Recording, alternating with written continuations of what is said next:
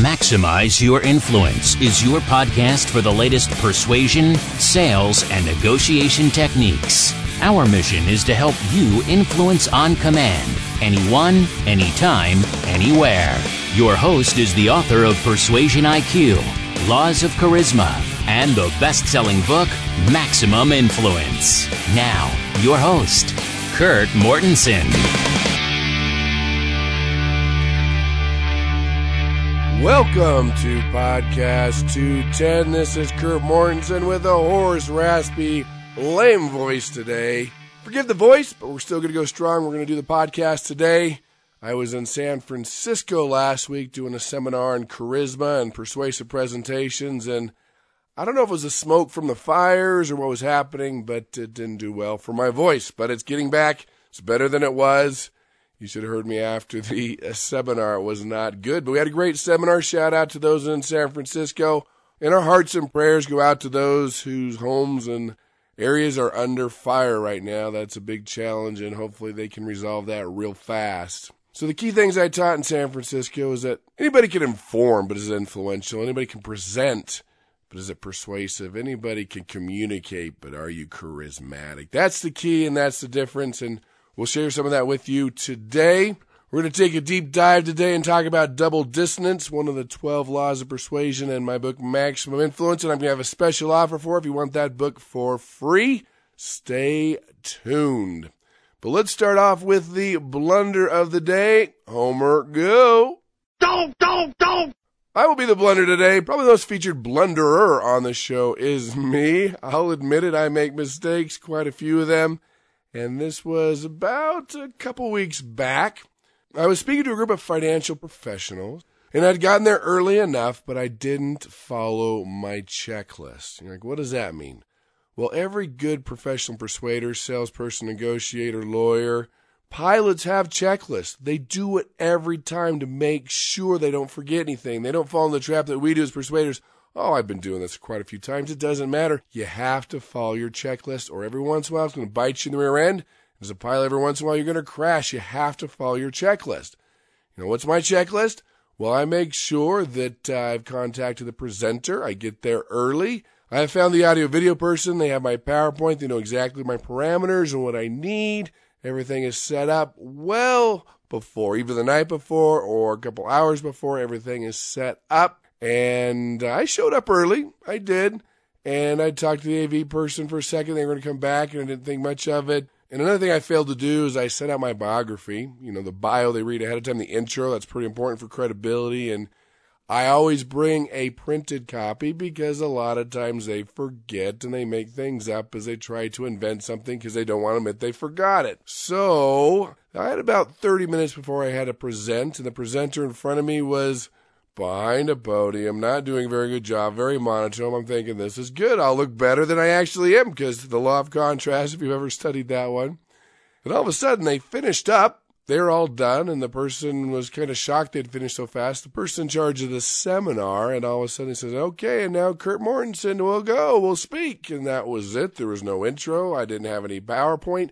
And I was up in an auditorium, probably a hundred rows so all those stairs I had to come down, everyone's looking at me, no PowerPoint, no intro, nothing. They didn't know who I was. I mean, there was something in the program and there was a title there, but it was not the same. So the message being, you've got to have a checklist. You got to check every time. Most of the time it works out. Most of the time it works out just like clockwork, but you've got to be prepared for those things because something's going to go wrong. You have to follow your checklist. And you know, I slowly recovered, slowly got AV to put in the PowerPoint, eventually got my credibility throughout my presentation as I dropped little hints here and there about books published and degrees and a few other things, but it was not the same. And not only that, it kind of frazzles you as a presenter, as a speaker, as a persuader, because you're not on track. It's not what you were expecting. And you can't be that powerful presenter or persuader when you are stuck on everything that's going wrong instead of really focusing on the audience. So I'll be the blunder of the day have your checklist. Always follow your checklist every single time. Now it's time for our geeky article. And again, I don't know if you like our new sound. I'm getting mixed reviews on that one. And why can't we find a good sound for the article? But anyway, we're searching. Let us know. Send us some sounds. Love it. You can reach me at Kurt, K-U-R-T, at MaximizeYourInfluence.com. And of course, we're on iTunes, Pinterest, Facebook at Maximize Your Influence. And of course, there's MaximizeYourInfluence.com. Lots of places to find us. Reach out, say hello, tell your friends, and listen to the podcast. Today's article is from Scott Murphy from the University of Virginia. It hasn't been published yet, but I wanted to kind of talk about it because it leads into the topic today, one of the 12 laws of persuasion, the law of dissonance. And this one's interesting. Just kind of think about this and the human brain and intuition and, and dissonance. We'll, talk about that here in a second. So what he did is he offered people two bucks, right? Just two bucks if they would sign a paper that said, I, fill in your name, hereby sell my soul after my death to Scott Murphy for the sum of $2. And then there's a line for a signature. I mean, that was it. Two bucks. And on the form, it said this is part of a psychology experiment. It's not legal or binding in any way. And he also told him at the end of the study, you can rip this up, whatever you want to do, it's yours. You get to keep it. I'm not going to keep a copy. Now, logically, that's a no brainer. We know it's not real, but only 23% would sign for the two bucks. And many of these people were atheists. They didn't believe in souls, they didn't believe in God, but they still felt uncomfortable signing it. Isn't that interesting? We talk about intuition, that feeling inside. Logically makes perfect sense, but you get that feeling inside, and that feeling is dissonance. Again, this is one of the 12 laws of persuasion. This is one of the ones that is human nature 101. Basically, we have these beliefs, attitudes, commitments, thoughts, values in our brain. And when we do something against it, either sign the form about selling our soul or doing something against our values, we have this rubber band inside us. It kind of stretches and it feels awkward and uncomfortable. I mean, that's what it is. And as humans, we cannot live with that tension. We have to resolve it. We have to alleviate it right away because we cannot live with it. We, our brain can't handle that. Let me give you another example. At work, you make decisions all day long. Decision, decision, decision. Did you know the study shows those decisions you make, you are right 50% of the time and you are wrong 50% of the time? Now, I made that up, okay? I don't do that much, but I made that up just to help you realize dissonance because many of you are like, wait a minute, that's not true. It might be true for other people. I don't believe that study. And we have to alleviate that tension because we don't believe that's part of who we are. That is dissonance. And you can strategically use it to persuade people, or better yet, help people persuade themselves. Now, can you stretch a rubber band too far?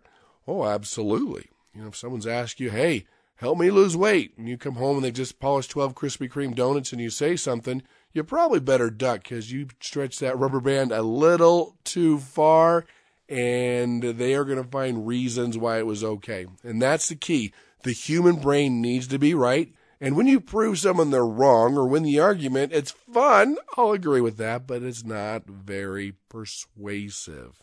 And as humans understand, it's easier to amend our beliefs than admit we are wrong. For example, you have a belief that you shouldn't steal. Don't steal. You teach your children, don't steal, don't steal. And they come to your home office and say, uh, Mom, Dad, there's a stapler there. Isn't that from work? And you're like, Yeah. Well, isn't that stealing? Whoa, whoa, rubber band stretching. You've been caught. You say, Yeah, I'm a thief. No, that does not happen. You say, Well, I'm just borrowing it for 20 years. Uh, well, I do some work at home and they had extras and they don't pay me enough. Whatever it is, we come up with these reasons like, okay, hello, that is dissonance. You know, do you eat that grape at the grocery store? Is that stealing or is that testing for quality? Telling a lie, is that wrong? But is a white lie okay? What if people ask us how they look, right? Is it okay to protect feelings? And I'll let you decide what that is, but that is dissonance. The human brain needs to be right and you really need to understand how it works. Simple things like speeding. Your belief is, well, hey, that's dangerous. You shouldn't do it. But, well, wait a minute. I'm late for a meeting. Texting while driving. That's wrong for other people, but I'm better than most, and I'll just do one letter at a time, and it'll be okay. Okay? Playing the lottery. You know that's dumb. You know the statistics, but someone's got to win. You see where we're going with this? That is what you need to understand about the human brain. In fact, let me give you a few more examples so you can really understand how this works. I assign my college students to do a group project on dissonance, and they all chose different things. But one group was really interesting. They chose hand washing and researched it and found that 97% of people believe you should wash your hands after the restroom. Well, I don't know about that other 3%. We won't talk about them, but I, it's a pretty much a universal belief. It's probably a good thing to do this. So they all realized that that's not exactly what really happens. And so they camped out in the university library bathrooms, male and female, to catch people who didn't wash their hands. And they would catch them and they'd fall in the hallway and say, wait, stop. You forgot to wash your hands. Of course, the rubber band stretches. They were caught with something they knew they should have done, but they didn't. And no one said, Oh, thank you. I appreciate the reminder. No, no, no. You better duck. People are yelling, call security, pervert. People watch me in the bathroom. Or we heard, well, I'll use hand sanitizer later. You didn't see me. My professor said the germs are so strong it didn't matter. No, you only wash your hands before you eat, right? Things we know that aren't true, but it's easier for people to amend their belief than admit they're wrong. That is key. You have to understand this is human nature. You do it yourself every day. The human brain needs to be right, and we can strategically use this to create what I call double dissonance to help people persuade themselves. Another quick example, and I'll give you some more tools to be able to use this in your everyday persuasive life. So, example in my own life, I believe, and that's part of dissonance, we do what we believe, especially when we make commitments to others and to ourselves. We believe we keep our commitments. So my belief is you should not eat after seven o'clock at night, and you should exercise every day. There you go. Good belief. I'm pretty good at it, except when I travel, or even worse, when I go on vacation. What happens is those belief about food and eating and exercise when you go on vacation, or worse, go on a cruise, seven meals a day. Okay. Wow, average weight gains a pound a day on a cruise and you amend your beliefs, thinking, well, if I don't need it, they're going to throw it away, and I've paid it, and I got to get my money's worth. I'm going to stay up late for that midnight dessert buffet, even though I'm not hungry, but I've got to see it. People are going to ask me about it. I'll work out more when I get home. Again, vacation calories don't count. I personally even lost five pounds before cruise, so I would break even. so I'm speaking on this cruise to Bermuda rough seas getting there, but beautiful island. And uh, was enjoying the island with my wife. We came back and I was changing my clothes, and she's all, "Where are you going? Am I going to get something to eat?" And she looks at me with a puzzled look and says, "Are you hungry?" I'm like, "Well, no, but we're on a cruise. That's what you do." She's all right. You go eat. I'm not hungry. I'm going to go exercise. And I'm like, "Oh." I'm like, "All right, that's probably a good idea." I'm into exercise. I like jogging, so I committed myself. I jogged three miles. So I got on the top of the ship, the you know the small track, the was 87 laps a mile. I don't remember what it was, but the sun was out, turquoise water, getting some sun. I was jogging. I was enjoying it. And but every time I passed the back of the ship, I oh, I smelled the hamburgers, the hot dogs, the French fries. I'm like, no, no, three miles, three miles. Got to go three miles. I made a commitment, and I kept going and going. I was following this guy around and around, but the guy I was following was missing. Where did he go? You got it. He was sitting down eating a hamburger, and I'm thinking, wait a minute, if he can do it, I can do it. I'm on vacation. Come on. No, no, my mind's three miles. And so I had about 10 laps left. My wife still doesn't know this, but it made perfect sense at the time. I grabbed a tray while I kept jogging in line, got my hamburgers and fries, and I walked the remaining 10 laps while I ate my burgers and fries because I would break even. All right, you with me on this one? You know what I'm talking about? We've all been there. That is dissonance. And so let's talk about this and understand this so we can go through this to really understand how this works. So your goal as a persuader is to gently stretch the rubber band. That is your goal. If you stretch it too far, it'll snap back. They will come and attack you, make it your fault. You have to understand the exact formula and way to do this. So first of all, let me discuss a few of the things that people do to alleviate their dissonance. One, probably the most prevalent, is the denial. They deny there's a problem or they attack you. They demean the source. They make it your fault. You're late. You're stretching the rubber band. In their mind, they don't believe they're late. Why are you always attacking me? You're a mean person. How could you do this to me? You're right. And they just fill in the blank there. They're attacking you or they deny, no, I'm rarely late. You're just making that up. And so that's denial. The other one's the reframe. We see that quite a bit where you modify the thinking, you change the understanding, you reinterpret that. So you're late. In those days, I'm like, well, don't you know it's now socially acceptable to be five minutes late to You're like, what? That makes no sense. But in their mind, it makes perfect sense because they're amending their beliefs. Some people get stuck in the social validation or the search where they find other people that have doing the same type of thing. For example, smoking. Well, they know it's healthy, but Uncle Fred smoked till 95 and he was healthy as a horse. That type of thing. The separations when they compartmentalize. It's okay here, but not okay over there. Politicians. Well, that's their public life versus their private life. You see where we're going with this? We're really good at this. Some people just rationalize, they justify, they find excuses. Yeah, you're late. Well, traffic and this, and they justify their behavior. So your goal as a persuader is to lead them down that path to realize for themselves that they need to change. Because you can back them into a corner and win that argument, but you have to be able to do that to gently stretch that rubber band to help them persuade themselves. Again, that's dissonance, but I want to add what I call double dissonance to really amplify your ability to persuade people because if you can help them persuade themselves, you get very little resistance. Because for most people, the moment they sense that you're going to try to persuade them to do something, even though they need it, want it, like it, and can afford it, they are going to resist you. That's just how it is. This way, there's no resistance. It's their idea, it's their thought. They came up with it, although you gently led them there, and it's much more persuasive. The first key here is realize it's all about the questions, leading them down that path. Great persuaders, I've said this I don't know how many times on these podcasts, is that great persuaders ask three times more questions than the average persuader. Learn to ask those questions, lead them down that path. And that's the first aspect, but here's a formula really use dissonance, and I'll talk about how to double down and create double dissonance. The first one is you have to find their beliefs, their feelings, their commitments, what they've done. That's the critical thing. What are their beliefs? What are their commitments? What are their values? What are they going against? You have to find that out first. Second, you have to get a commitment from them. Get the yes, get the commitment. They want to change, they want to do that. Then from there, you gently stretch the rubber band, right? Create a little tension. Then, as a persuader, you offer a solution. You're not just stretching rubber bands for fun. It might be fun for you, but you've got to offer a solution, which is your product, your service, your idea.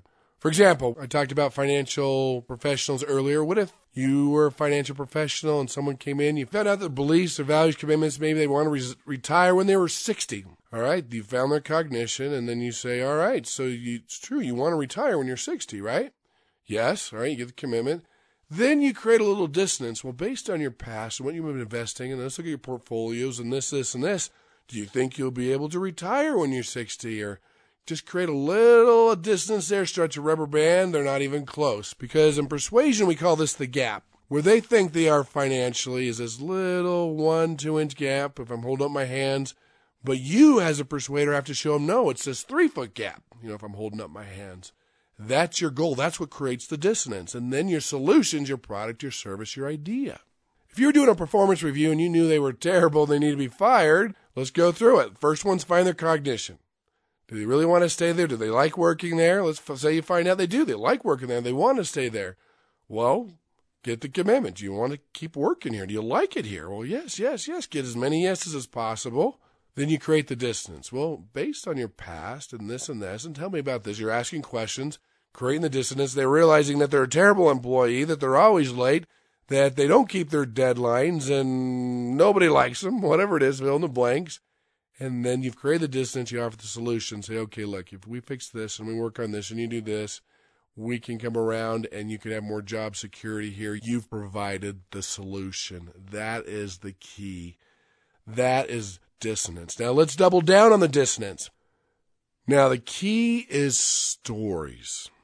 And we've talked about stories on the podcast. In fact, podcast 181 if you're a free member of influenceuniversity.com, you can look at our interview with Paul Smith, who specializes in stories.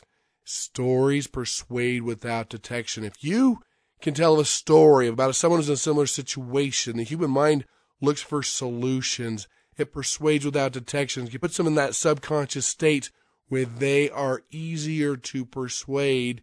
Tell a story in the situation that doubles the dissonance that increases your ability to persuade and influence.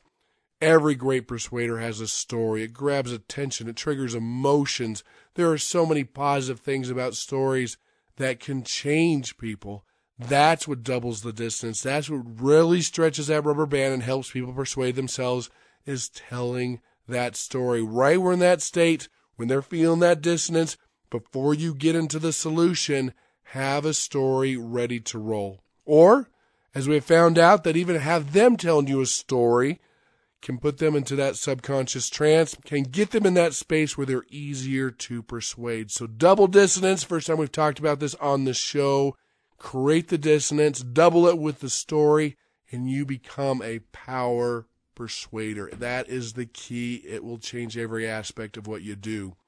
So I know I took a deep dive today. This is dissonance. It's one of the 12 laws of persuasion and maximum influence. Fact, I mentioned earlier, if you want a free copy of the new edition of Maximum Influence, you just pick up the shipping and handling. I will send you the copy of the new edition with the new studies. Just go to lawsofinfluence.com and check it out there.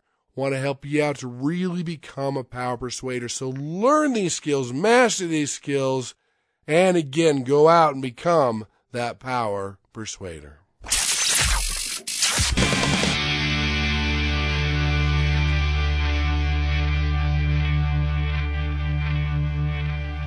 Thanks for listening. To listen to the rest of the podcast or subscribe, it's MaximizeYourInfluence.com.